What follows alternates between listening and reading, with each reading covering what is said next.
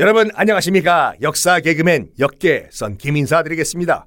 우리나라 역사도 뭐 세계사의 일부분이기 때문에 여러분과 함께하고 있는데 정조가 어떻게 참 아슬아슬하게 왕 위에 올라갔고 어떻게 조선을 개혁하려고 했고 또 어떻게 안타깝게 돌아가셨는지 여러분과 함께하고 있습니다. 지난 시간에 구선복이란 인물 소개를 해드렸죠. 아우 그냥 콱 그냥 진짜 으... 정조가 이런 말을 해요. 다른 사람은 몰라도 구선복 저 인간은 씹어 먹어도 시원치 않을 인물이다. 라고 얘기를 해요. 당연하죠. 피눈물이 나겠죠. 에? 뒤주에 죽으러 들어가는 자기 아빠 얼굴에 침을 뱉지. 아빠는 물 좀 다오. 물 좀 다오. 제발. 이러고 있는데 뒤주 밖에서 잔치 벌이면서 지는 술 먹고 떡 먹었지. 찢어 죽이고 살점을 씹어 먹어도 난 분이 안 풀리겠다. 이런 말을 해요. 근데 그 구선복이 내가 왕인데 앞에 서 있네? 신하들 중에. 아. 자, 여기서 여러분, 여러분들이 왕이라면 초이스가 두 개가 있어요. 뭐냐? 첫 번째, 다 죽여버리자. 그리고 나도 죽자. 이거예요. 아무리 내가 실권이 없는 왕이라고 해도 왕은 왕이에요. 아무리 종이 호랑이 왕이라도 왕은 왕이거든요. 왕이니까. 그래서 약간 무리수를 둬가지고 다 영모죄를 씌워버린 다음에 국문해버리고 죽여버리면 돼요. 능지처참 해버리고 나도 죽겠다. 역사에는 내가 정말 폭군으로 남겠지만 연산군 2.0으로 남겠지만 나는 우리 아버지 원수 갚았다. 라고 죽을 수도 있어요. 그리고 두 번째는 뭐냐면 적극적으로 반대파를 설득하고 소통하려고 하는 거 두 가지 초이스가 있거든요. 여러분 같은 경우에는 어떤 선택을 하실 겁니까?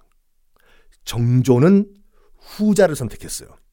내가 좀 참고, 참고, 참고, 정적인 우리 아버지를 죽이려고 했던 노론 벽파 내가 끌어안자.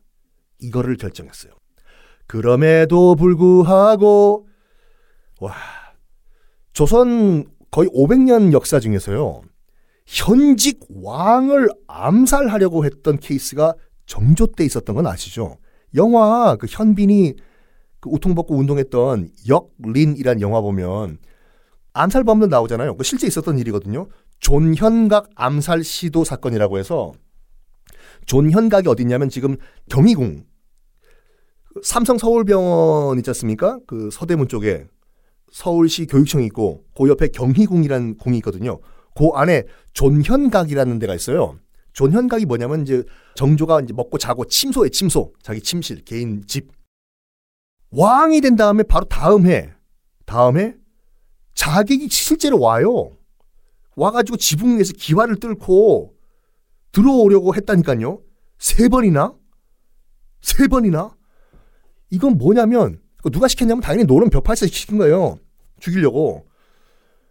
노론 벽파가 얼마나 왕을 왕같이 안 봤으면 현직 국왕을 한 번도 아니라 세 번씩 암살을 시도를 했다니까요. 정조 입장에서 봤을 때는 아, 이제 두 개에 두 개. 첫 번째 노론 벽파는 우리 아버지를 죽인 원수고 두 번째는 나를 암살하려고 했던 애들이에요. 근데 정조는 참자 참자 참자 우리 아버지를 죽인 원수고 나를 암살하려고 했던 정적들이지만 끝까지 내가 끌어안자. 소통하자. 라고 접근을 했어요. 이게요. 나 혼자 왕이고 나 혼자 왕이고 주변을 돌아보니까 싹 다 내 반대파예요. 싹 다. 초이스가 없었어요. 정조 입장에서 봤을 때는. 그래. 일단 내가 힘을 키운 후에 뒤집업자 아니에요? 힘을 키운 후에 내가 저들을 끌어안자 끝까지 라고 결정을 내립니다. 이걸 성공하기 위해서 뭘 하냐면 일단 민심은 천심이다 라는 것을 정조는 믿었거든요.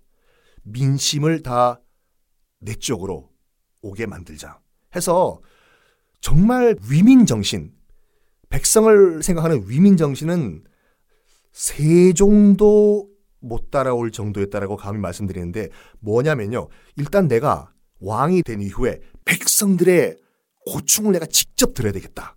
라고 결정을 해요. 근데 왕이 백성들을 바로 만날 수가 없잖아요. 요즘처럼 안녕하십니까? 뭐 KBC 방송국에서 9시부터 정조와의 대화 생방송으로 지나가겠습니다. SNS로 여러분들의 고민을 남겨주십시오. 이게 아니잖아요. 그 당시 왕이 백성들과 직접적으로 만날 수 있는 유일한 길은 뭐였냐면 능행이었어요. 능행이 뭐냐면 선대 왕들 정능 선능 선대 왕들의 능에 제사 지내러 갈 때 큰 행렬을 이끌고 가지 않습니까?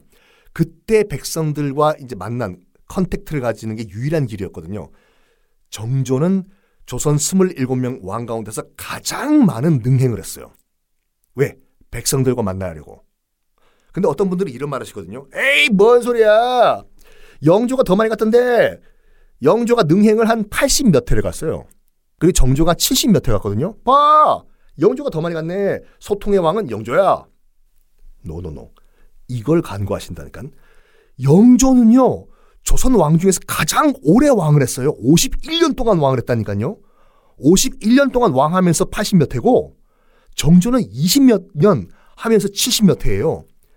년간 횟수로 보면 압도적으로 정조가 많이 능행을 했어요.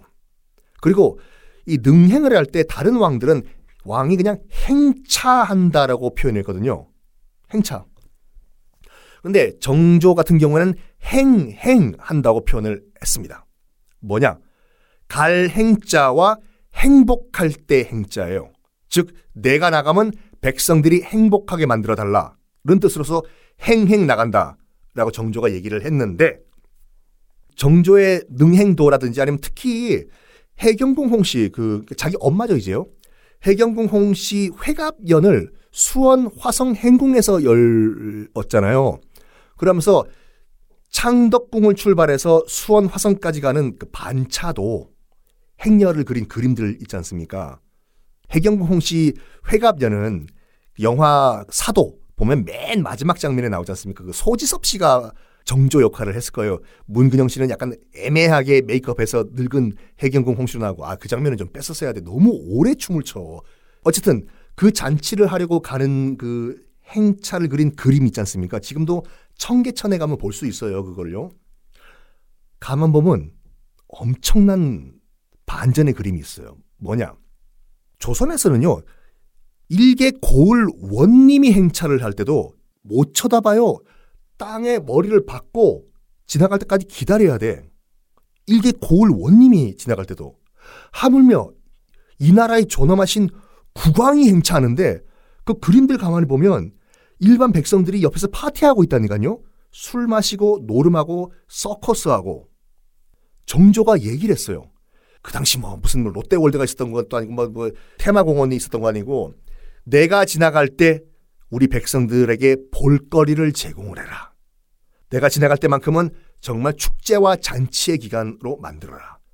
그래서 실제로 왕이 지나갈 때요, 정조가 옆에서 백성들이 정말 퍼레이드 보는 것 같이 왕을 보면서 술 마시고 그림에 나와 있어요. 그 당시 그랬던 그림에 술 마시고 놀고 잔치 벌이고 거기에 그대로 나와 있어요. 그리고 왕 얼굴을 보라고 얘기를 했어요. 정조가 내 얼굴을 보라고. 왕 얼굴 어떻게 생겼는지 봐야 될 거 아니냐. 그래서 나온 편이 뭔지 알았어요, 여러분들? 관광이에요. 볼 관자에 빛광자. 임금의 얼굴을 빛광자로 표현했거든요. 왕의 얼굴을 봐라. 관광하라. 라고 시켜요. 그래서 창덕궁을 출발해가지고 수원 화성까지 가는 그런 행차는 당시 조선인들에게는 큰 잔치, 즐거움의 시간이었다. 이걸 아니까요. 그리고 격쟁이라고 있어요. 격쟁이 뭐냐면 백성들이 한자를 모르잖아요. 그래서 무슨 상소문 같은 걸 쓸 수가 없으니까 뭘 시키냐면 왕이 지나갈 때 꽹가리를 치라고 만들어요. 땅땅따당따당땅따당따당땅따당. 그럼 왕이 들을 거 아니에요. 저 무슨 일이냐? 백성이 또 무슨 뭐 하소연이 있는 것 같습니다. 오라고. 이 격쟁을 다 듣고 가요. 정조는. 상소문은 못 쓰니까 백성들이 꽹가리 크게 치면은 왕이 들을 거 아니에요. 따랑따랑따랑따랑따랑따랑따랑 전하 억울한 일이 있습니다. 다 소통하고 듣고 이런 식으로 수원 화성 얘기 나온 김에 아우 여러분 꼭 한번 가보십시오. 다른 곳은 모르더라도 안 가보신 분들은 후회하실 걸요. 지금 남대문, 창덕궁, 경복궁, 덕수궁, 서울 시내에 있는 궁들 있지 않습니까?